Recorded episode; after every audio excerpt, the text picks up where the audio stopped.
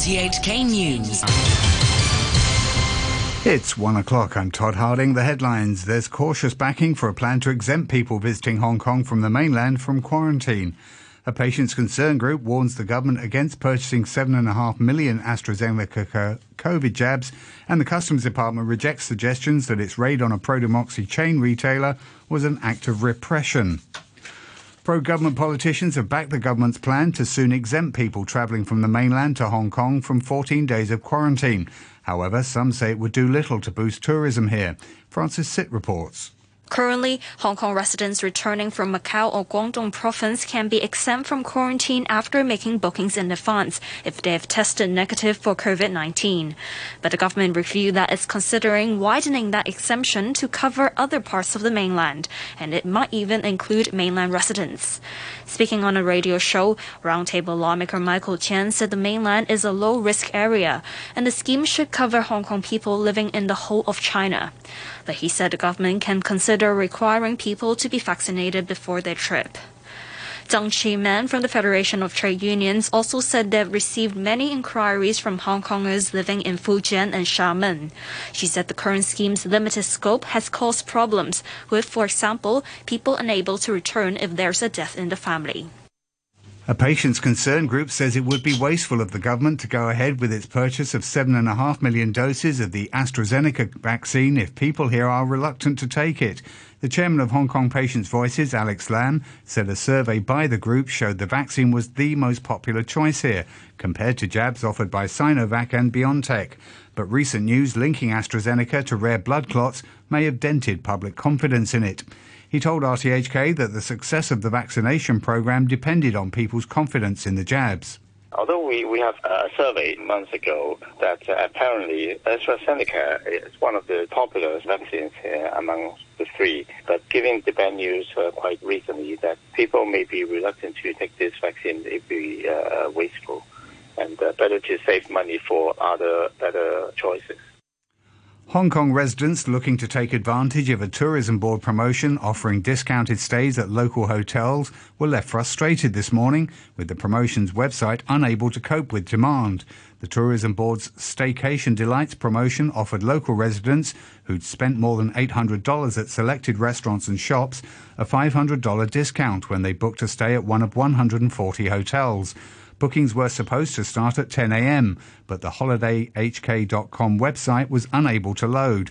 A tourism board spokesperson blamed this on an overwhelming response and said repairs were underway. They said people can still book at participating hotels directly. Hong Kong Customs have confirmed that a 33 year old male was arrested and $400,000 worth of goods were seized in relation to a raid on AbouThai, a pro democracy retail chain. Vincent Chan, the deputy head of the Consumer Goods Safety Division of the Consumer Protection Bureau, spoke to reporters today. Mr. Chan said the goods seized breached consumer safety regulations because the labels did not carry bilingual warnings in Chinese and English, but were in either Thai or Thai and English. Mr. Chan also rejected suggestions that raiding a pro democracy chain retailer was an act of repression.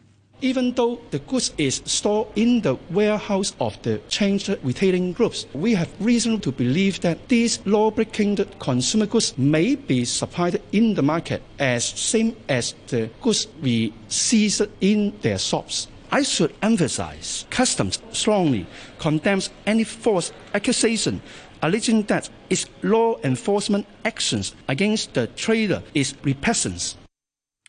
Mr. Chan said the arrested man, a director of the company, was out on bail and would not rule out further arrests.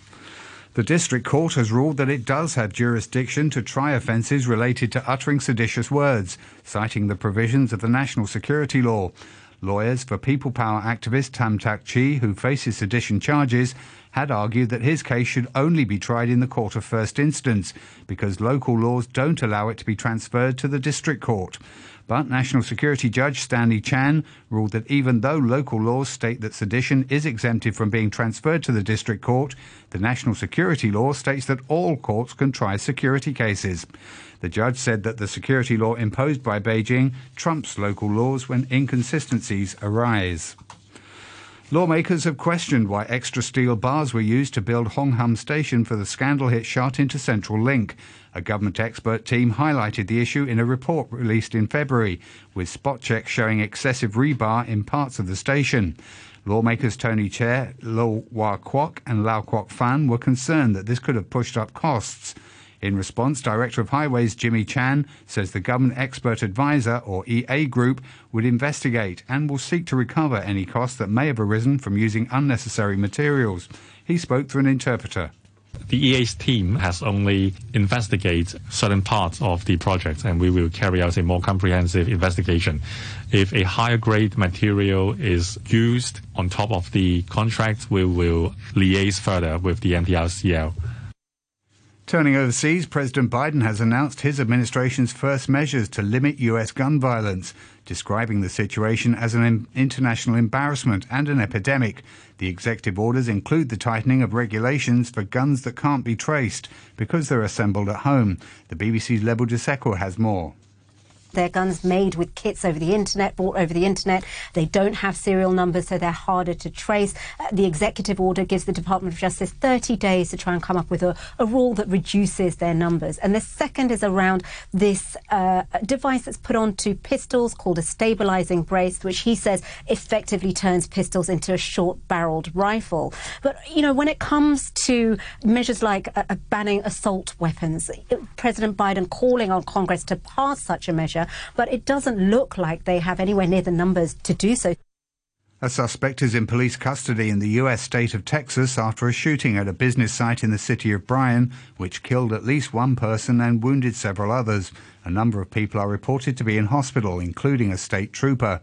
The local police chief, Eric Buske, said the suspect was an employee of the firm, which makes cabinets for houses. Four people were transported to St. Joe Hospital in critical condition with gunshot injuries. One other person was transported with no injuries, apparently was an asthma attack, and one person was deceased at the scene. We really don't know the motive. Um, we're still investigating that. I believe that the suspect was employee of Kent Moore. A medical expert in the trial of the former US police officer Derek Chauvin says George Floyd died from a lack of oxygen. An intensive care doctor, Martin Tobin, told the court in Minneapolis that the way Mr. Floyd was restrained caused him to suffer asphyxia. The defense argues the painkiller fentanyl was the cause of Mr. Floyd's inability to breathe. The BBC's Larry Madowo has more details.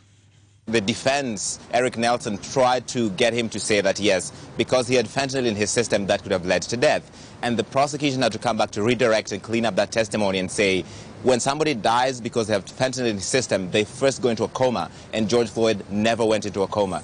He talked about the respiratory rate of 22. He said if George Floyd had this fentanyl in his system to a large amount, his respiratory rate would have been around 10. So he completely took apart the defense's case so far. US intelligence agencies have warned of political volatility and possibly more global conflict by 2040. In its latest report, the National Intelligence Council says people will become increasingly distrustful of leaders and governments will struggle to find solutions. The BBC's Gordon Corera has more. In their 2017 report, the National Intelligence Council actually predicted a pandemic would halt global travel in 2023. But this time the authors acknowledge they underestimated just how disruptive that could be. Looking forward, as well as climate change and technological disruption, they warn people will become more distrustful of institutions and more demanding of leaders, just as it is becoming harder for governments to deliver solutions. This mismatch, they warn, could increase political volatility and populism, making democracies vulnerable. A senior official in Russia has said that Moscow could intervene to help its citizens in eastern Ukraine as tensions rise in the region. An unnamed U.S. defense official has told CNN that Washington is considering sending warships into the Black Sea in a show of support for Ukraine. The BBC's Mark Lobel has more. Russian backed separatist rebels and Ukrainian troops have been clashing in the east of the country for some time. And it's led to this flying visit, this show of solidarity, if you like, from their president, Volodymyr Zelensky, following this recent intensification. Well, Russia has also been building up troops on the border with Ukraine, and it means that lives are being lost on both sides. Ukraine says 25 servicemen have been killed so far this year, including five in the past three days. Russian backed rebels report one of their fighters was killed this this week too when Ukrainian troops fired 14 mortar bombs at a village on the outskirts of the city of Donetsk. For a sixth night running, there have been clashes between police and protesters in Northern Ireland, in the worst violence it's seen in years. In a Roman Catholic area of Belfast, a crowd of mostly young people threw petrol bombs and stones at police, who responded with water cannon. Rioters are angered by a number of factors, including the impact of Brexit. South Korea says Iran has released uh, its ship and the captain, which was seized in January. The vessel MT Hankuk Chemi, along with its crew, was seized by Iran's Revolutionary Guards and was taken to the Iranian port of Bandar Abbas. In February, all the crew members were set free, apart from the captain. To business news, factory prices in China grew at the fastest pace in more than two years in March, backed by in commodity prices and the country's economic recovery from COVID 19. The National Bureau of Statistics says the Producer Price Index, or PPI, which measures the cost of goods at the factory gate, grew 4.4% from a year ago. Analysts had expected it to rise given a low base of comparison last year when lockdowns were in place. The economy has bounced back after China brought the virus outbreak largely under control. A short time ago, the Hang Seng Index was at 28,788. That's 219 points down on the previous close. Turnover stands at $76 billion. To currencies, the US dollar is trading at 109.28 yen. The euro is standing at 1 US dollar and 19 cents, and the pound is worth 10 Hong Kong dollars and 68 cents. Sport now, and we start with golf and the first men's major of the year. Justin Rose has taken an early lead at the Masters at Augusta, where it's been a tough first round for some of the big names. More from the BBC's Ian Carter.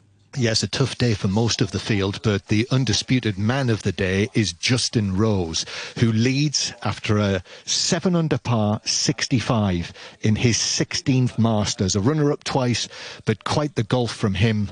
Over the course of his last 11 holes, he picked up nine shots. So Justin Rose leading on 7 under par by four shots from the left handed American Brian Harman and the Japanese Hideki Matsuyama, who are 3 under par. And other notable scores. Jon Rahm, a level par round of 72. Defending ta- champion Dustin Johnson, double bogey the 18th, a 74 for him. To football and the quarter-final first leg matches in the Europa League. Manchester United took a big step towards the final four with a 2-0 win over Granada in Spain. Marcus Rashford opened the scoring for United before Bruno Fernandes added a late penalty. Meanwhile, Arsenal only managed a one-all draw after conceding a late equaliser at home to Slavia Prague. The BBC's John Southall was watching.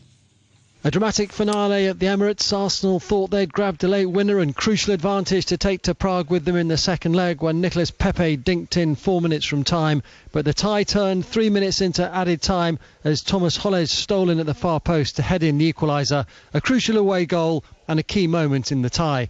Arsenal will rue missed chances. Willian hit the post, Lacazette struck the bar, Aubameyang shot wide from eight yards out. But on the flip side, Leno also denied Borrell and Provod. So the tie is evenly poised, but Slavia Prague will feel they have a slight advantage.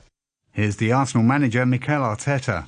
When you create big chances in Europe, you have to put them and um, and I think we made it much more than the result that we got uh, when we made the most difficult thing, which was just to score the first goal and, and just wait for the last four or five minutes um, to manage the game much better than we did. Um, we failed to do that, and then we gave them the opportunity in the corner, and they scored the goal, which puts the tie in a much um, different position. And I think looking back to what happened on the pitch uh, is not what we expected. Organisers of the French Open Tennis Championships have confirmed that this year's tournament will be delayed by a week because of the coronavirus pandemic. The BBC's Gigi Salmon has the latest. As we know, large parts of France are in lockdown, including Paris. Up until two days ago, they're reporting 40,000 cases a day of COVID 19. Now, people are saying, well, what difference does a week make? Speaking to the French government, their plan is to start opening up sport from towards the end of May, beginning of June. And the big thing for French Open for Roland Garros is to have crowds. Last year they moved, they jumped from May, June to September, October without telling anybody because it was all about having crowds. They said at the time, we cannot envisage a Grand Slam with no crowds. That's not us. The Hong Kong sailor Stephanie Norton has secured a place at the Tokyo Olympics with a third place finish in the laser radial class at the Mussanah Open in Oman. Her achievement was announced by the Hong Kong Sailing Federation through a Facebook post. Norton is the first female single handed dinghy sailor to represent the SAR at the Olympics. Several other Hong Kong sailors narrowly missed out on Tokyo despite medal winning performances in Oman. And that's the news and sport from RTHK.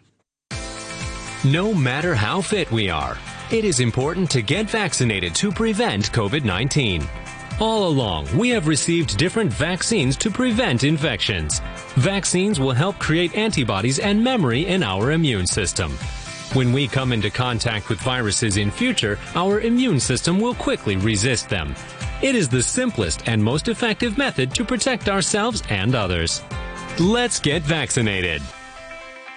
Don't encourage young people to drink or taste alcohol. Drinking adversely affects young people's brain development as well as causing emotional problems and physical harm. Family members and adults should keep alcohol out of young people's reach. Be a responsible adult. Don't encourage or challenge young people to drink.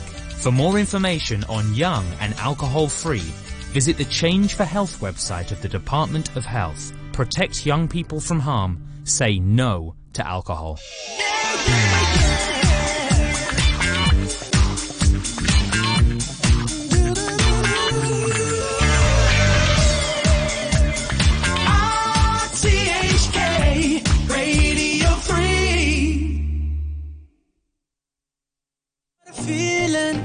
Look what we've overcome.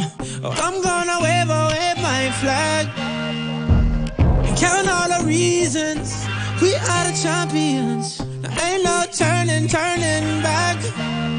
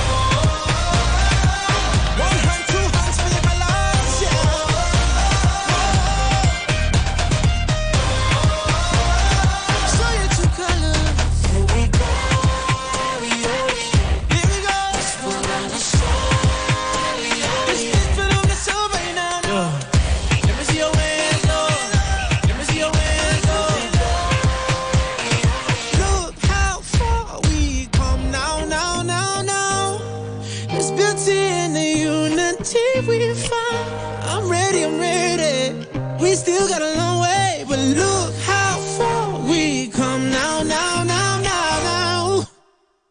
Hands up for your colors.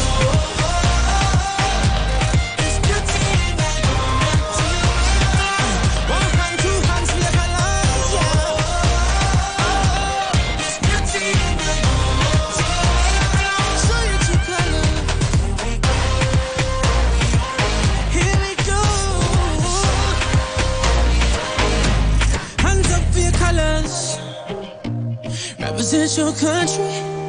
Raise your flag. Show your true colors.